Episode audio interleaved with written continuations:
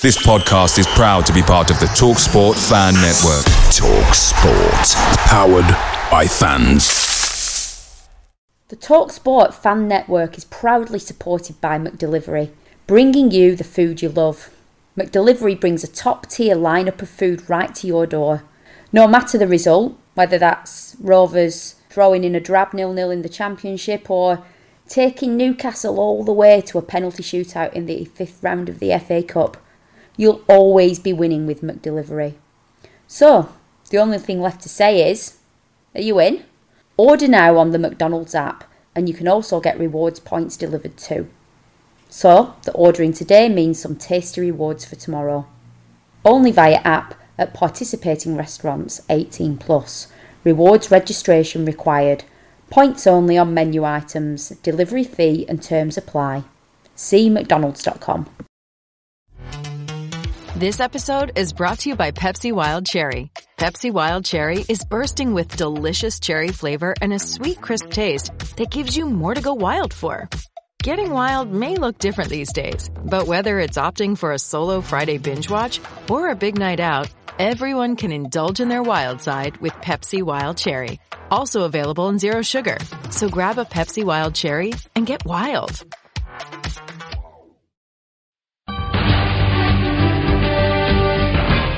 www.brfcs.com.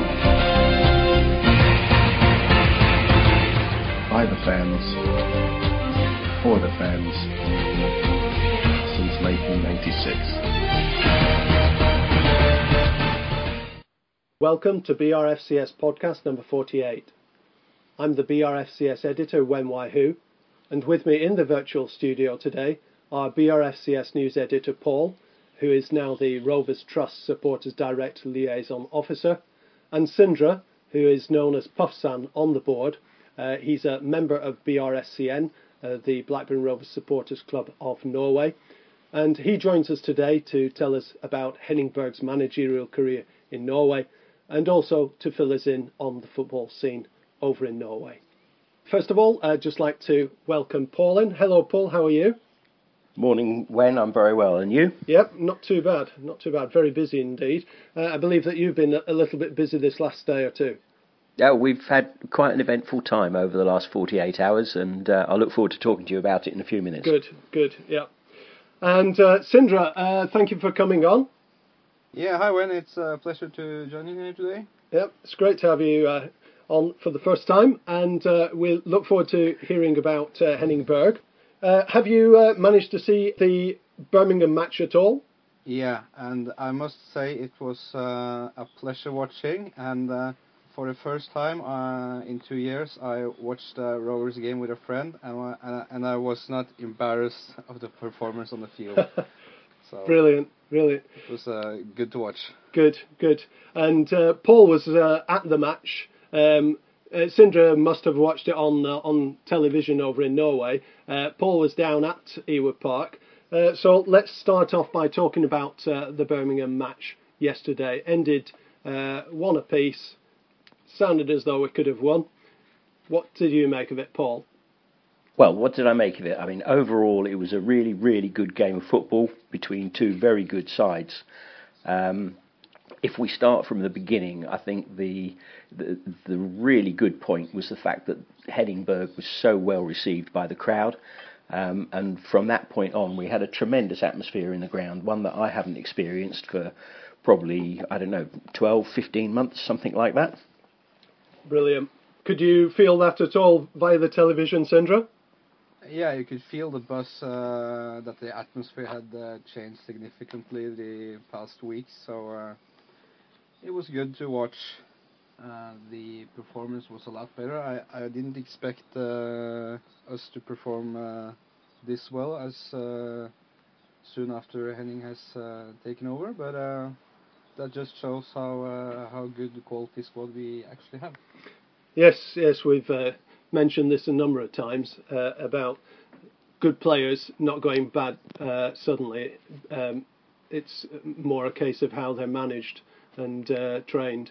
But uh, yeah, uh, down at Ewood, Paul, the match itself, what did you make of it? yeah, I thought Rovers were very bright for the first 30 minutes and clearly deserved their lead from the penalty. Um, it was a shame that Birmingham equalised so soon because I think that really uh, took a little bit of the confidence away from the team. But that very quickly came back, especially after half time. And I think that uh, Henning must have, you know, really said to them very positively at the uh, half time talk that the game was there for us to have. Um, the points were there to be won. Unfortunately, you know, we did only get a draw, but and I think that was down to a couple of things. Um, sometimes we played very, very well through midfield, um, but we failed to get the final ball into the box. Uh, and then on other occasions, when we did get a really good ball into the box, I'm afraid that um, you know Rhodes or the players supporting him weren't able to take advantage of that. Yeah. Just to go back to the first half, um, obviously I haven't seen the game at all. Were we worth a couple of goals, two or three goals by by the time uh, we'd actually got the penalty? I'm not sure you could say that. No, um, our play was our approach play was very positive, good passing, retaining the ball. We didn't give it away in dangerous or in stupid situations. Um, my memory is that while we were threatening, we weren't getting a great deal directly on target. Um, but you know, um, it, creating chances is what it's all about, and I don't remember a huge number of chances um, in that first half. Yeah, I, I thought we were uh, very good. Uh, the possession was good, and uh, uh the passing quality was excellent. And uh, I thought uh, our wings, especially, did a very good job. Marcus Olsson may not have the the best first touch, but he has he has the pace, and that widens up the the opponent's defense and Formica was very very good ye yesterday, um, and he uh, he deservedly won the man of the match in my opinion. Uh, if you look away from that uh, second half uh, when he almost gave the uh, Birmingham striker the ball in our box, but yeah, and. Um, our attacking uh, midfielders and uh, our attack looks really good, and we may have actually have a luxury problem soon because uh, we have uh, Nunes did, did a, a, good job. Uh, uh, Rochina, yeah, he he's got talent and uh, his performance will go a bit up and down, but he he did, did also a decent job. And and when uh, Vukčević came on, he uh, he really impressed me. So uh, so yeah, I'm uh, I'm having a hard time figuring out who I actually want to want to start next game. Yeah, I think uh, Wen and Sindre. The other thing I'd like to mention is the uh, the performance of Murphy throughout the game. Um, I mean, he was applauded off by the fans uh, when he was substituted, and I have to say that's not something I would have expected. But in the first half, there were a couple of passes that he made from just over the halfway line uh, that were absolutely sublime. I mean, there was there was one where he just looped the ball over the Birmingham defence and, and just put them at sixes and sevens. It, it was really very very good. Um, and having been somebody who's been criticising Murphy so far this season, I'm, I'm just delighted to have been proved wrong yesterday, and uh, I hope he can keep that sort of form up. Yeah, I uh, I totally agree, and uh, I haven't watched uh, so many games because there have only been two other uh, Rovers game on TV so far uh, this season. But uh, he he played a lot better yesterday than the two other games, and the only problem I can see with our team now is that every time our opponent gets the ball in our box, I keep getting nervous because I'm so used to either Hanley or Dann or Robinson screw it up. So uh, there is a problem in uh, in our back four, but uh, uh offensively we we looked really good yesterday. Yeah, uh, the Birmingham goal was it kind of a, another comedy of errors at the back yet again? Yes, without any doubt. yeah, it sounded no like doubt it. about that. um, the I didn't see precisely what happened, but the ball appeared to come into the box, and I thought Henley, but somebody else said Dann, basically presented the Birmingham striker with the opportunity. Um, that shot hit the post, and then another Birmingham player followed through and just, you know, knocked the ball into the net.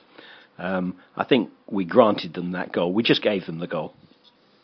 Yeah. Uh, what happened was that uh, they had a cross in, and I think the ball hit uh, Dann thigh or anything. He he just didn't look ready for it, and uh, and it bounced and uh, hit the post, and uh, and no one seemed to react. So uh, then the striker went on and scored. So uh, I think it was uh, poor by Dann and poor by Hanley who didn't follow up the ball when it hit the bar.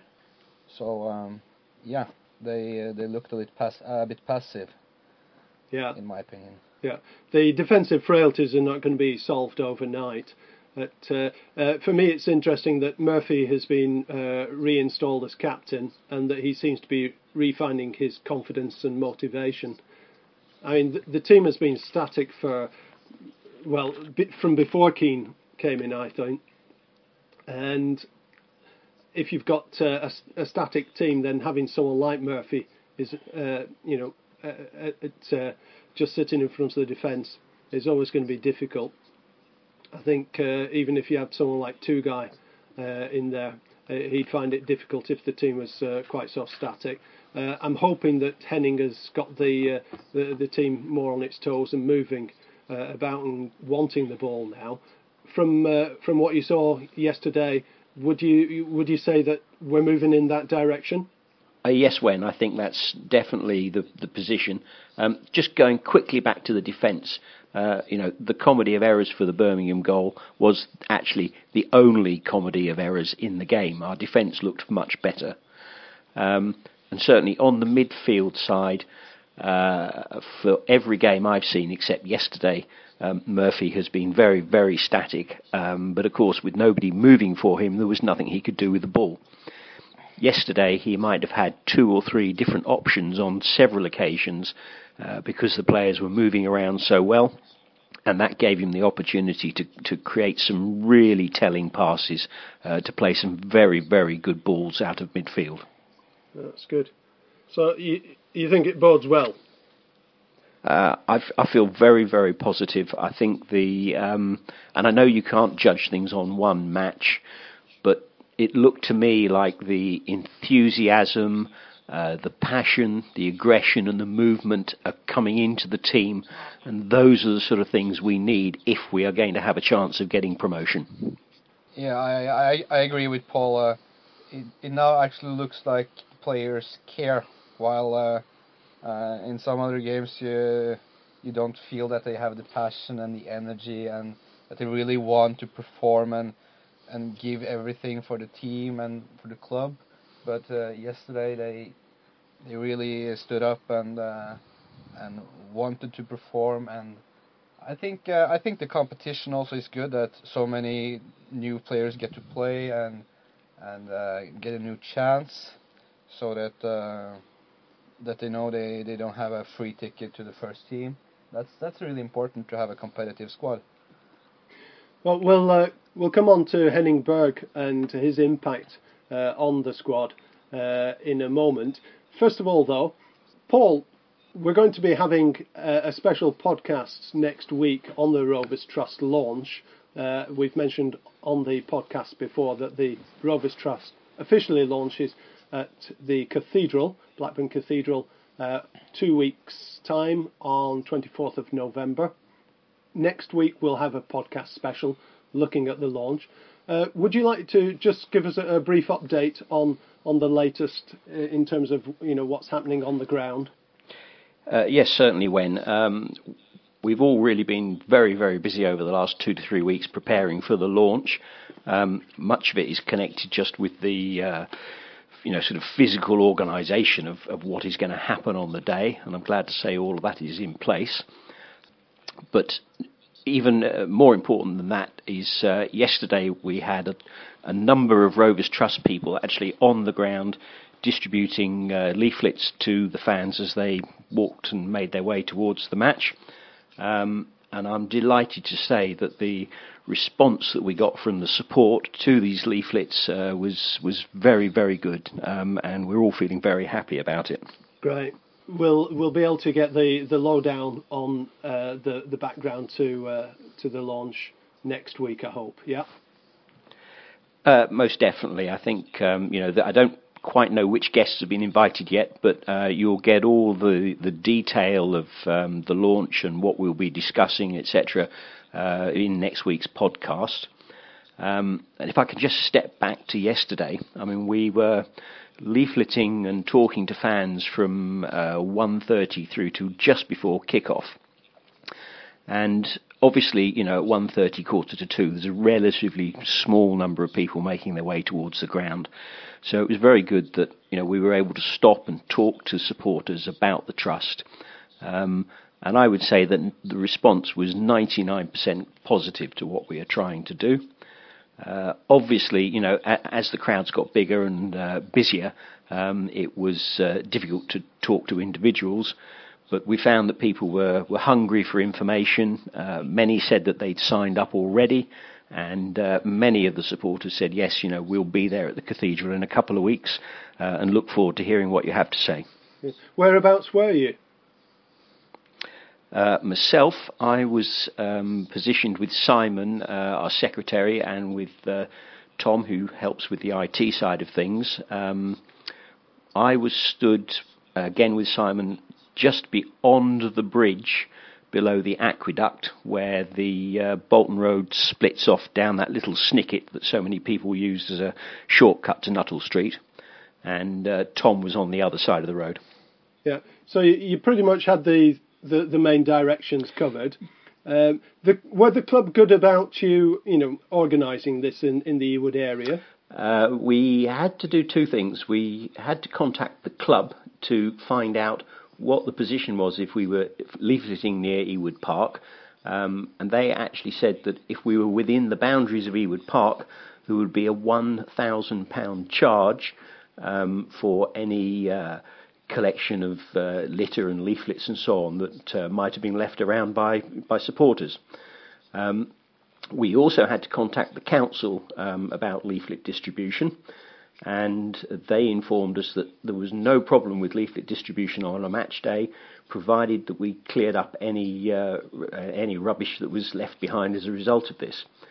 Um, so we made sure we positioned ourselves well away from the boundaries of Ewood Park, and then after the leaflet distribution, we had a team that went round to pick up any that had been thrown away by supporters.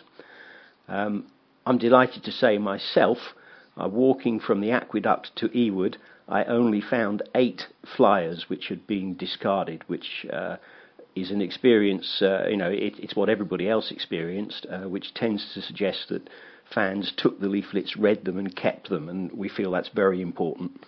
That's excellent. Uh, so you've printed uh, several thousand of these leaflets, I guess. Yeah, we we uh, distributed five thousand leaflets yesterday. We've also had posters put up in pubs, clubs, news agents, uh, some of the smaller shops, all the way along Bolton Road, all the way along Livesey Branch Road. I believe we've covered virtually every pub within a sort of maybe two, three mile radius of Ewood and, and beyond. Um, you know, we really are getting the publicity out there to tell everybody about Rovers Trust.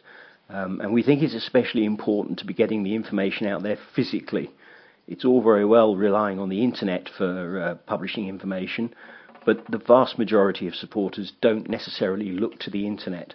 Uh, and this is why we felt we had to get ourselves out amongst the crowd yesterday to tell them what was happening with Rovers Trust.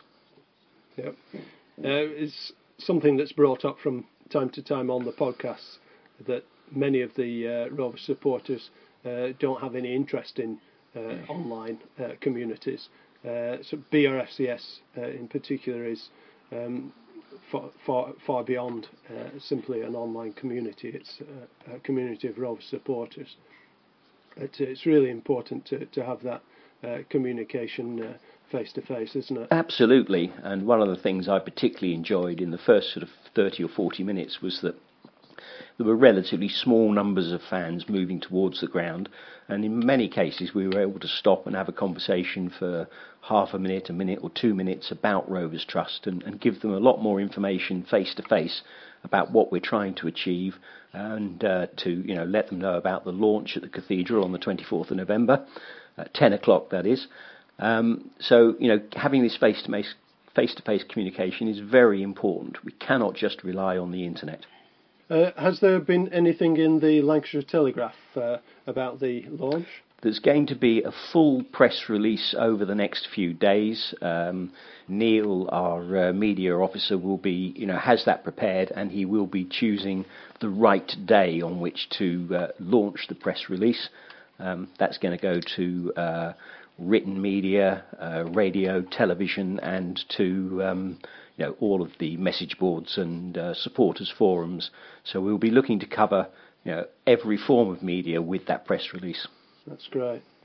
Uh, just bring Sindre in here. Uh, Sindre, um, are you uh, aware of the Rovers Trust at all? Um, yeah, I'm not so uh, so into it. Uh, I, I remember I pledged to the BRS IT, but I think that's been merged together now. Am I correct? Yes, that's absolutely right, Sindre. Um, BRSIT and BRST merged um, during this summer, and we're now one organisation known as Rovers Trust. The aims and objectives of that uh, organisation, the Rovers Trust, are exactly the same as BRSIT, to which you made your pledge and to which several thousand other people also made a pledge. Yeah, okay. I read a lot about uh, the BRSIT, but uh, when they merged, I uh, I didn't pay that much attention to it because I think it's uh, still a long way to go. To uh, if the plans still are to buy the club back, so. Yeah, it's true. There is a long way to go, um, and if you need some more information about you know how we're working and what the objectives are, then you can go to uh, www.roverstrust.co.uk, and you will find a great deal there. Um, and for the more local fans, this is why we are holding the uh, launch event at the cathedral, um, because we want to be able to stand up, take questions, give answers to those questions, and then look to uh, sign people up to become members of the trust. Um, because you are right, we do have a long way to go, but the more fans we can get behind us, the more people who will sign up for the trust, uh, the greater the chance we have of achieving our objectives which is to have either a, a share, a part share, or full ownership of the club at some point in the future. Is there a, is there any membership fee or something like that now, or uh, how does the the membership work now? Uh, there's a membership fee of ten pounds, which buys you a share and an equal vote with everyone else in the Rovers Trust. Yeah, okay. That's an annual uh, fee. Yeah, that's an annual fee. Wen um, it's uh, ten pounds payable. Um, you know, if uh, people want to do it now via PayPal on our website, or alternatively, you know, we'll be able to take, uh, you know, sign up members and so on on the day at the launch. Um, and it is an annual fee which buys you, as I say, one share in the Rovers Trust. And it's important to understand that it's a share in the Rovers Trust, not a share directly in the club, obviously. Yeah, obviously. the the share, share initiative for for the uh, purchase of the club is a separate issue. Yeah. It is a separate issue, yes, and um, I think that's something that you would be best leaving until the next podcast because uh, there, there are people more able than me, uh, frankly, who will be able to give you all the ins and outs of that uh, of that possibility of, of, shares in the club. Yeah, uh, we discussed this at length uh, with Oz and Wayne Wild, the uh, chair, co-chairs uh, of Rovers Trust uh, podcast about four or five podcasts ago. It, uh, it it's it's so complicated that it needs to be gone over again and again. I think. But next week we'll discuss that at. Um, at length. Yeah, I think you're right there, Wen and um, you know we are doing everything we possibly can to present all this information in in good old plain English, so that it is you know understandable to us all. Because you know uh, it is difficult, um, and uh, there there isn't any doubt about that. It's good to get the message across as clearly as we can. Yeah. Um, over in uh, Norway, uh, you have the Blackburn Rovers Supporters Club there, BRSCN. Uh, Sindre, you are a, a member of uh, BRSCN, yeah, yeah? that's correct.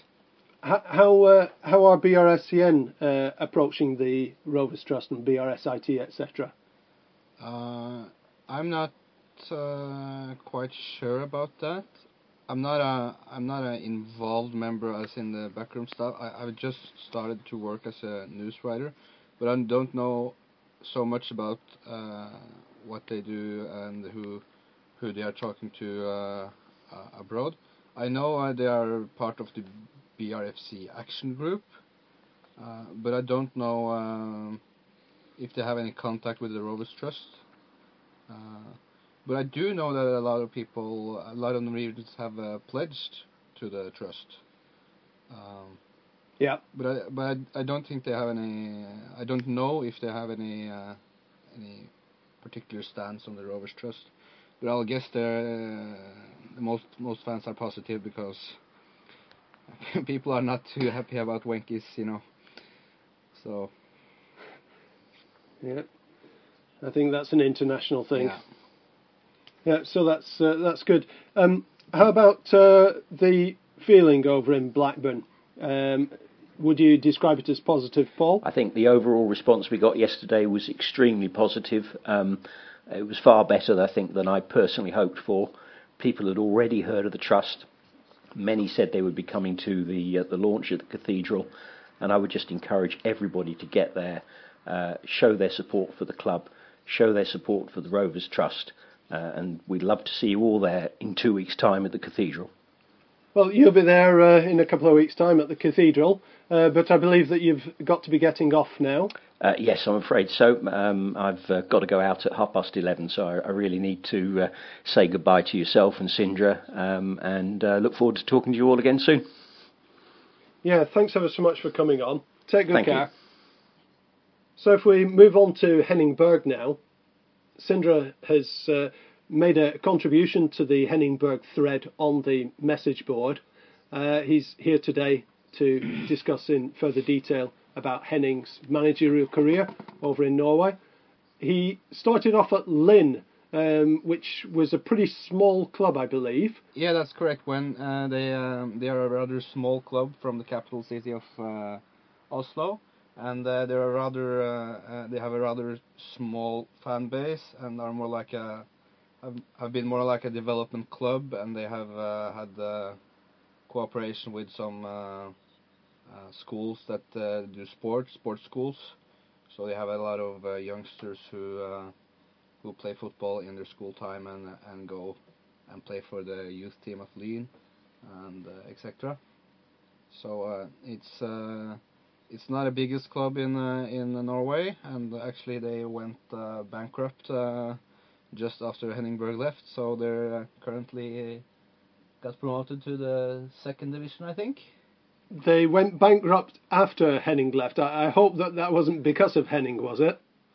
No, uh, it, it was not because of Henning. Uh, he actually uh, he actually made uh, Lyn a lot of money because uh, uh, he had sold a lot of players to abroad clubs for a lot of money. In all the clubs he's been, he's actually made a lot of money on player sales, but there was a lot of bad things happening in the organization administration, and the CEO actually got uh, convicted for uh, for signature fraud. He had uh, forged uh, a couple of signatures in some contracts. Really? So, uh, Really? yeah, Wow. he actually didn't did perform pretty well at Lyn. Yeah, he started off with Lyn at the bottom of the Tippeliga. Yeah, they weren't at the bottom. They were like yeah, an average team, but uh, in the first season he was in charge. They finished uh, third, which is uh, very very good uh, at that time.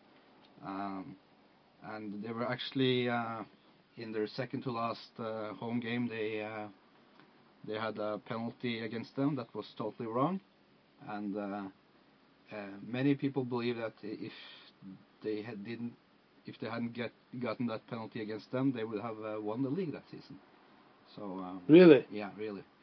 So that was a Really? massive achievement. Um, the two seasons after, they they didn't perform that well, but they weren't expected to perform that well because they're not a top club and they don't have the money to to perform at the top of the league.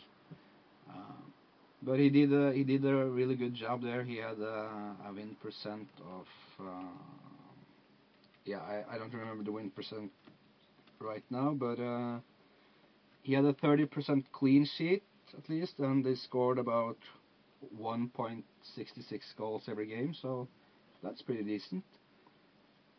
And um, after he um, he had he had done so well with uh, Lyn, he he caught uh, the interest of Lillestrøm.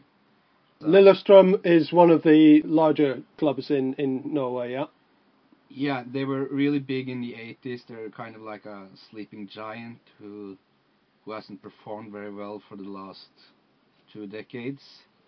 Uh, they have had uh, fourth place and a fifth place, and but they're they're actually the the club that has been in the top flight in Norway the longest. So they have the record of being in the top flight for the longest period.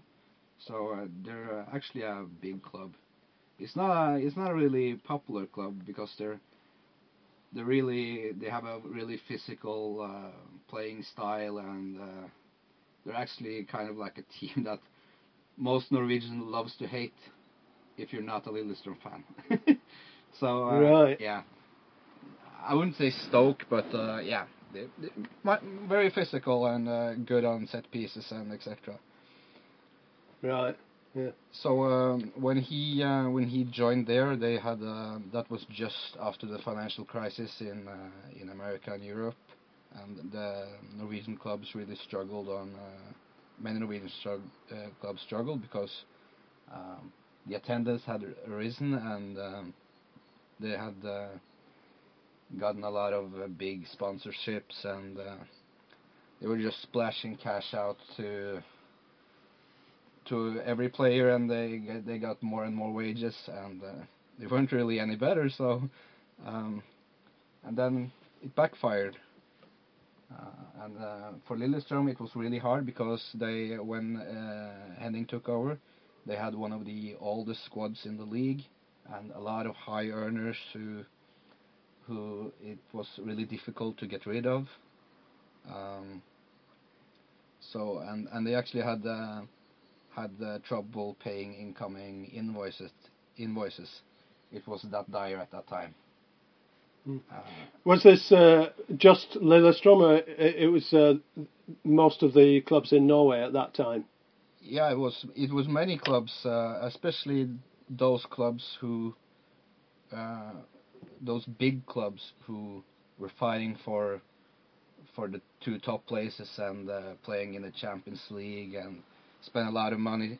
It was like five, six, or seven clubs spending a lot of money to to get to the Champions League, and if you get to the Champions League, then you're financially safe. But if you if you don't get there, you you get in trouble, uh, especially yeah. after the financial crisis. So when the attendance drop and um, so it it wasn't only Lillestrøm, but uh, Lillestrøm uh, they had uh, they were in much more danger than most of the other clubs. Um, mm. When when Henning took, uh, he was bound to take over after the 2008 season, but then they fought for relegation, so he he took over the club uh, when it was three games left, I think. And in the first game, they beat uh, Rosenborg, which is the biggest and best club in Norway for the past two decades. So that was, uh, and he, he saved them. He saved their spot in the first game. And um, the season after, the, they didn't, uh, they were, weren't expected to be high, and they were expected to, to struggle, uh, and they did struggle. Uh, they finished at 11th uh, place, and they conceded 50 goals in 30 matches. That wasn't too good. But that was because of the financial crisis at that time. Um, it was a really tight league. Uh, uh, Lillestrøm, who finished 11th, uh, they were only three points from the sixth place, so there was there was not many points uh, um, differing from the rest of the league, if you understand me. Sure, yeah. Yeah, uh, and it was pretty much the same in the 2010 season when they finished 10th. Uh, they were only six points away from the fifth place, so it was still a, a tight league. Um, and then we come into their his last season. Uh, they opened their season very well that season. Uh, they scored a lot of goals, and in my opinion, they played the most entertaining football in the league for the first um, period of the season. On the 13 first matches, they had uh, actually had a lot of high winning games. They won two games 4-2. Uh, one game they they uh, it it finished 4-4, uh, one 5-0, and one 7-0. So they had a lot of good games with lot of lots of goals. But they only had but but they also had a couple of ugly losses when they lost like 4-1 and 3 3 0 and, and and so that season they weren't expected to do very good, but they started their season very well.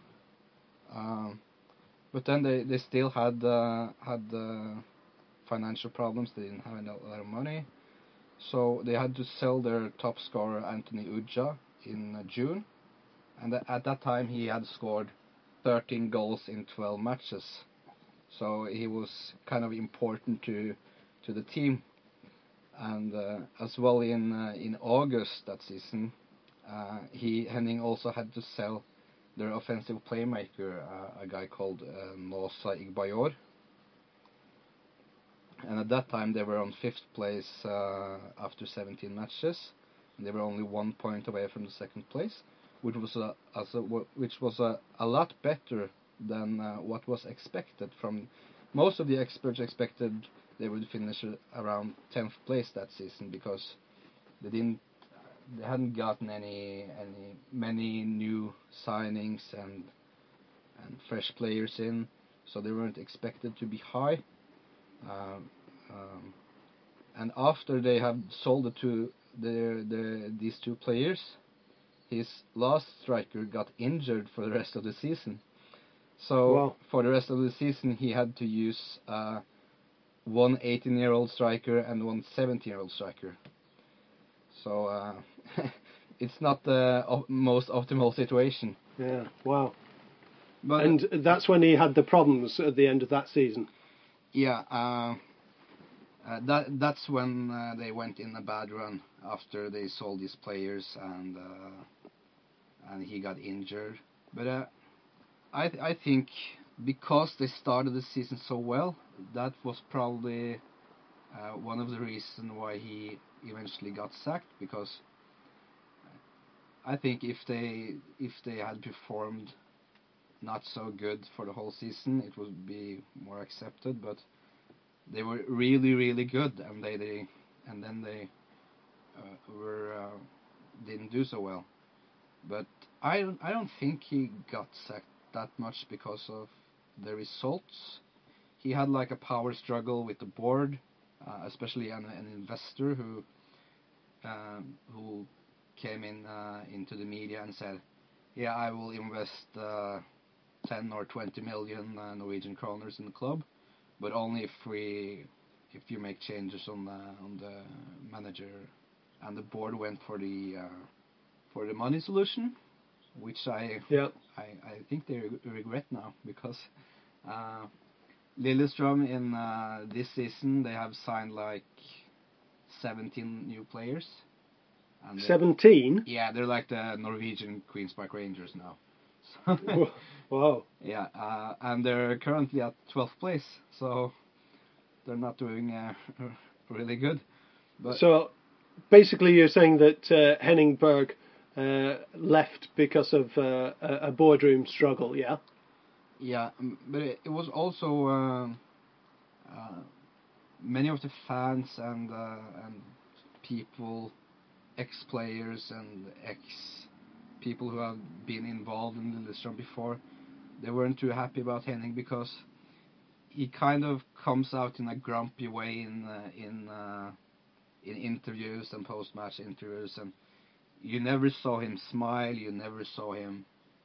He was also so he was always so serious, just talking about football, and he looked kind of angry, and he didn't like create a buzz, if you know what I mean. Yeah. So I think that was also one of the reasons. Uh, Was this during his time at Lillestrøm? Uh, what Yeah. about when he was at Lyn? Was that uh, was his attitude any different in that time? Uh, I'm not sure, but uh, you don't have the same kind of pressure uh, and media focus on you when you are coaching Lyn and when you are coaching Lillestrøm. That's two completely different things. So, uh, but I'm I'm not sure. But but I think he, he kind of had the, the same attitude, and I also think that's the main reason why he became a pundit uh, after he got sacked at Lillestrøm. Uh, because I think uh, the Norwegian TV2, who has the TV rights for Premier League, uh, the Norwegian Tippeliga, etc., I think they convinced him that uh, yeah, you should come and work for us and get more comfortable with the media and talking in the media and show a more positive uh, side of yourself. And um, we we uh, also had a um, had a former national coach who also were viewed as kind of grumpy in the, and, and he also uh, he has also worked for TV2 and and changed a lot in how he how he interacts and how his attitude is out. So I think he has learned a lot from being a pundit in how to express himself and he looks a lot more happy now in Blackburn when I see his post-match interviews and and so on. Well, that's good. That's good. Uh, you were saying that uh, he's um, been able to get Lillestrøm playing uh, attacking football, uh, scoring four, five, seven goals in a game. Um, how would you describe his uh, managerial style? Yeah. Um, I previously talked about uh, Lillestrøm being a very physical team, playing very direct, and uh, and that was also uh, a bit tough because when he, he he took the job, he had to completely change how they how they played. So that took a lot of time because that had been the Lillestrøm culture for a decade or- two. But um, but he likes to play very possession orientated. Uh, he like fast um, fast players, players who who like to challenge, and uh, his his teams always look very organized. Uh, I think um, players like Marcus Olsson, for example, that's that's a that's a type of player that Henning would like because he's so fast. That some of his some of his other qualities that aren't so great. I th- I, I think he, he he will look at his pace as really valuable for the team, and I think that he, he he's a player that will play a lot under Henning. So the organisation uh, that we've seen in the first three matches of the Rovers, uh, Crystal Palace, Huddersfield, and Birmingham, um, everyone who's uh, been to the matches is saying there's been a gradual progression. Uh, that we're looking better, more solid. You think that the next stage will be for more pace in attack? Yeah, I'm I'm really surprised by how how soon we have seen changes. I thought we would uh, struggle a lot more and maybe get a get a ugly win or two. And uh, but what what has really happened is that we have had two games now where, where we actually have played really good, and but have not produced the the points that we want. So uh, so I'm re- I'm really surprised that. Um, that the change has happened so fast. I think, um, based on what I saw yesterday, uh, we kind of what we lack is the final the final touch. The the, the finishes weren't really good uh, yesterday, uh, and the passing play was really good. So, and and we had lots of great through balls, which is kind of like Henning's philosophy. He likes to keep the ball on the ground. He doesn't like to hoof it up like uh, Big Sam, for instance. So uh, I think uh, what you have seen uh, for the last past two games is uh, gives you a good picture of what he's trying to do and how he wants uh, Rovers to play forward. Yeah. One of the things that people were worried about when he was appointed was that he would just be a puppet of uh, Shebby Singh. How do you see that? Is he is he a strong personality, or uh, you know, is he likely to come into conflict with uh, with Shebby Singh, for example? Yeah, uh, I have uh, I've heard those rumors, and uh, I don't I don't really understand uh, why so many people think Shebby want wants a yes man.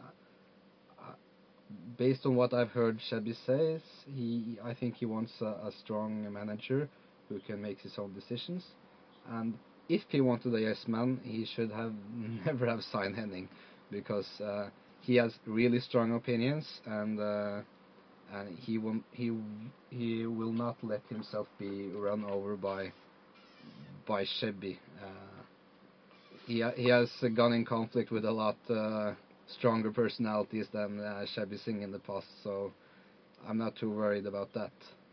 That's good. Which was that was also one of the reasons why why I was so happy when uh, when I heard Henning was in contention for the job, uh, because when the first uh, managerial rumors came out with uh, Tim Sherwood and Alan Shearer and so on, I, I, I don't really know that much about the, their managerial careers because uh, yeah Alan Shearer he's been a pundit and he had a short spell at Newcastle and Tim Sherwood. Uh, I don't know a lot about how he likes to play and what he can bring to the team. But uh, when I heard uh, uh, Henning was being interviewed, I was almost certain that he would get the job because he, he talks so well and he's so professional in his work and how he wants the team to play. He has really strong opinions on how he wants the team to play, how he wants to be organized. So I knew Shaw and Shebby would be uh, really impressed with what he what he had uh, presented to them. Yeah, of course. Alan Shearer uh, was only manager at Newcastle for eight games, and um, Tim Tim Sherwood hasn't got onto the managerial rung yet. But uh, yeah, I'll, I'll, be very interested to see how Henning does. Uh, in the next two or three weeks, uh, there is speculation that even this coming week that he may bring in someone uh, to his backroom team. Uh, there's speculation that he may bring in an assistant, maybe one other. Um, do you have any idea about who he would favour as uh, an assistant manager, for example? Uh, no, I have absolutely no idea who he would, he, who he would bring in. Uh, his assistant manager at uh, uh, Lyn, he took over Lyn uh, after uh, Henning left, and he got relegated with Lyn, and they went bankrupt. It wasn't his fault, but he is currently an assistant manager for another team in in the Tippeliga, and his backroom staff in Lillestrøm. One of them, he he has taken a manager job for a team called Stabæk, who will be relegated this season. Probably, I'm, I'm not sure, but if I, I may know one person who may be interested, who I know he's worked with before, and that would be uh, a former centre back for Chelsea. What's his name again? Um, yeah, I, I really can't remember his name uh, right now. um, Erland Johnsen is his name. Who? Erlend Johnsen. Erland Johnsen. Ah, Erland Johnsen. Sorry. Yeah.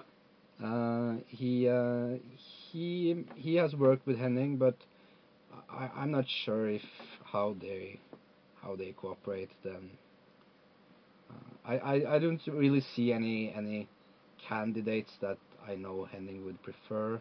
Uh, but also, I, I don't know too much about the backroom staff of Norway.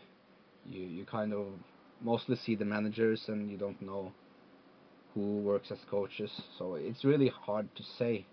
But I do hope. Uh, I know if if if he brings someone in, it will be someone he he knows he can work with, and it will be someone who shares his philosophy on how to play.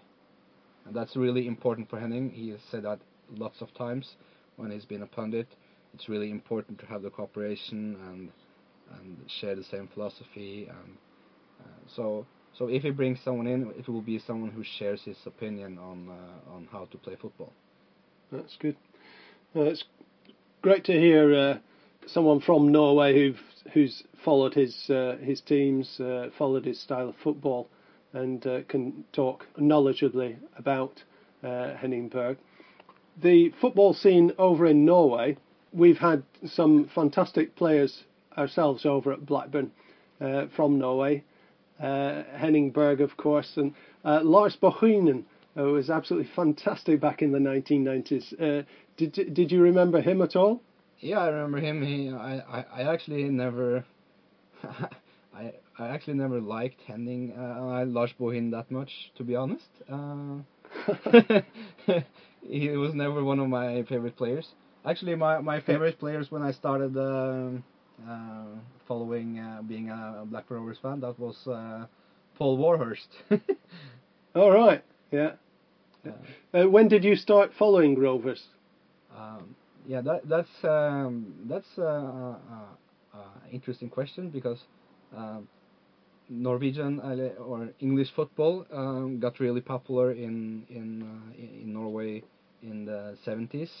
Actually, Nor- Norwegian TV was the first uh, broadcasting station that that showed British football live. It was they they showed live football, live English football uh, in Norway before they showed it in the UK. So that's a a, funny a funny uh, fun fact. Um, uh-huh. So um, so mo- most of the most of the the fa- the Nor- Norwegian fans they became fans in the in the 70s and 80s, and that's why clubs like Liverpool and Leeds and so are, are so big in Norway. And Rovers fan base is is quite small because most of the fans became fans in the in the 90s. Me myself, uh, I I didn't I most most most people get fans because maybe their parents are Liverpool fans and so on, and they convince them to be to support their team. But uh, my family, uh, my father never cared for sports, so what happened was uh, my oldest brother he had bought uh, Championship Manager 93-94 so um, yeah. so he wanted to play uh, Manchester United, and uh, he invited my uncle over, who is uh, a Nottingham Forest fan. And uh, he and my second oldest brother, they wanted to play Nottingham Forest, and I was really small. I was about seven or eight years, and uh, they said, "Hey, what what uh, team will Sindre play?" And yeah, my brother said, "Yeah, he can play Blackburn. They're doing pretty good now." And that was basically it. Right. So uh, I I became a Rovers fan through a computer game. Excellent.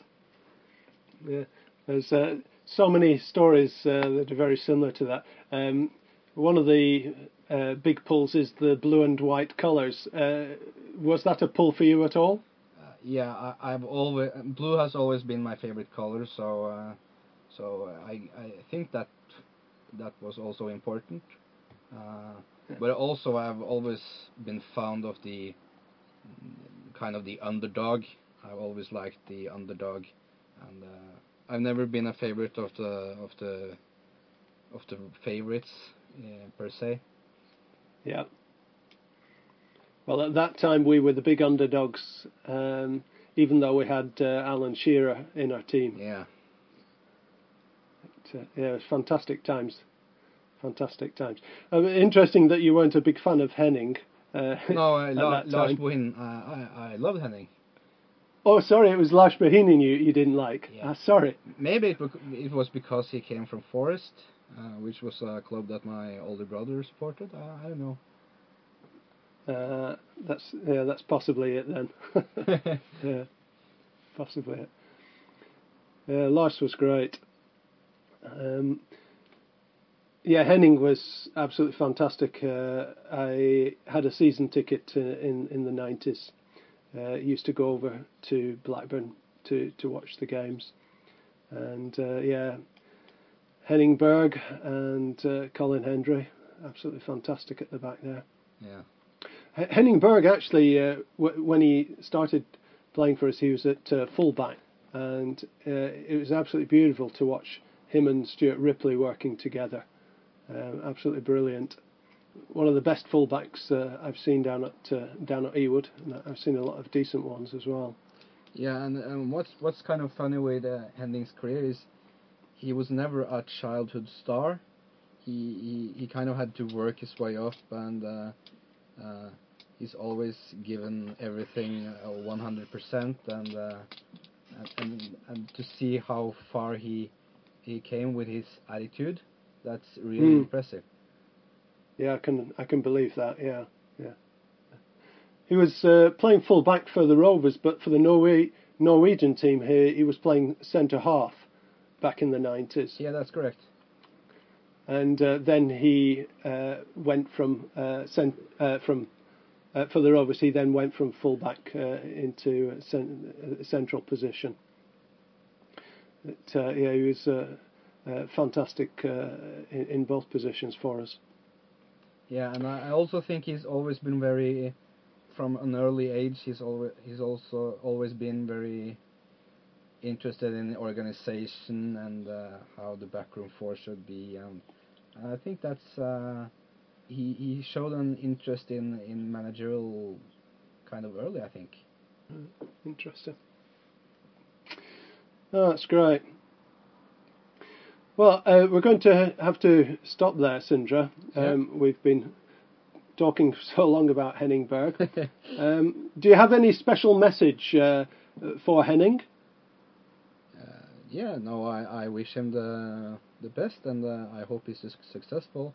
Uh, he knows he has to perform because uh, he he knows there's pressure, and he's accepted the pressure. But also, uh, I'm not worried that uh, if he doesn't succeed in his first season, I'm not worried if we if we keep him. I'm not worried that we. I know he he can build a team, and he can build a team from from uh, with not a lot of money. So I'm not really worried that we will go into financial meltdown with Henning in charge if we don't uh, go up on the first try. So that that's really comforting. Yeah. Well, um, it's going to take a long time to rebuild the team and the club, so uh, I can understand that. yeah. Uh, Um, like you're saying, uh, I'm also quite surprised how quickly uh, Henning has been able to pull the team together uh, organisationally. Um, just uh, three matches in so far. Um, hopefully, uh, he can uh, build on this and get us challenging for for promotion this season. But uh, more important than than that is the long-term stability of the club. So yeah, Yeah. we'll see how it goes. I would just like to add one uh, thing, Wen. Yeah. Um, many people on the BRFCS message board they uh, ask us Norwegians if there is any any Norwegian players that uh, Henning might be interested in. So I thought maybe I could uh, mention that a little. Please do. Yes. Yeah. Um, the problem with Norwegian players is that they're they're quite expensive, uh, and uh, the Norwegian league isn't as good as, as it was in the 90s when we had lots of Norwegian players in the Premier League, and those who have given the chance abroad has has uh, failed or not getting playing time in in championship clubs and. And uh, other clubs in in the Dutch league and uh, in Bundesliga and so on. There are very few who have been very successful. So it's a big financial risk to to take uh, to to sign in the Norwegians now. I think because they will be quite expensive, and I don't really see any any player who, who stands out. But if if I should mention one uh, player, that is Joshua King. He's a strong, fast striker, and he plays for Manchester United's reserve team. Maybe Sir Alex Ferguson will uh, loan him out to to Henning. Uh, that could be something to watch out for. But in my opinion, that's not the the most dire spot we should uh, strengthen. So uh, I don't see any any candidates that uh, that uh, we should sign from uh, from the Norwegian uh, league, and I'm not sure if the best players in the Norwegian league will want to come to the championship. I'm not really Yeah. sure about that as well. So yeah, that's my answer to all you fans who are. Uh, asking us Norwegians about that. Right. Yeah, Cami uh, last week in the podcast was suggesting that Henning had been talking to Sir Alex already, uh, possibly about loans. So it'd be interesting if uh, something comes out of that. Uh, so we'll, we shall see how your tip is. Yeah, uh, yeah, that will that will certainly be one to watch out for. He he has Yeah. he has currently been uh, getting uh, getting uh, national first team play uh, games now, so and he, he, he did really well.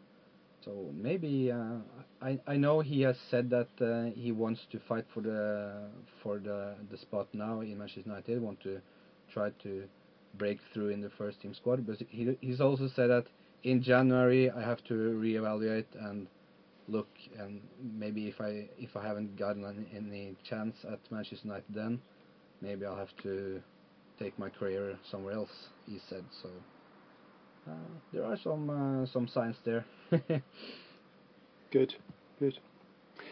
Well, thank you ever so much for taking time out to come and uh, join us on this podcast. Uh, it's been lovely to have you with us. yeah it, Um, it was been uh, lovely to join Great. And uh, we look forward to your contributions on the message board.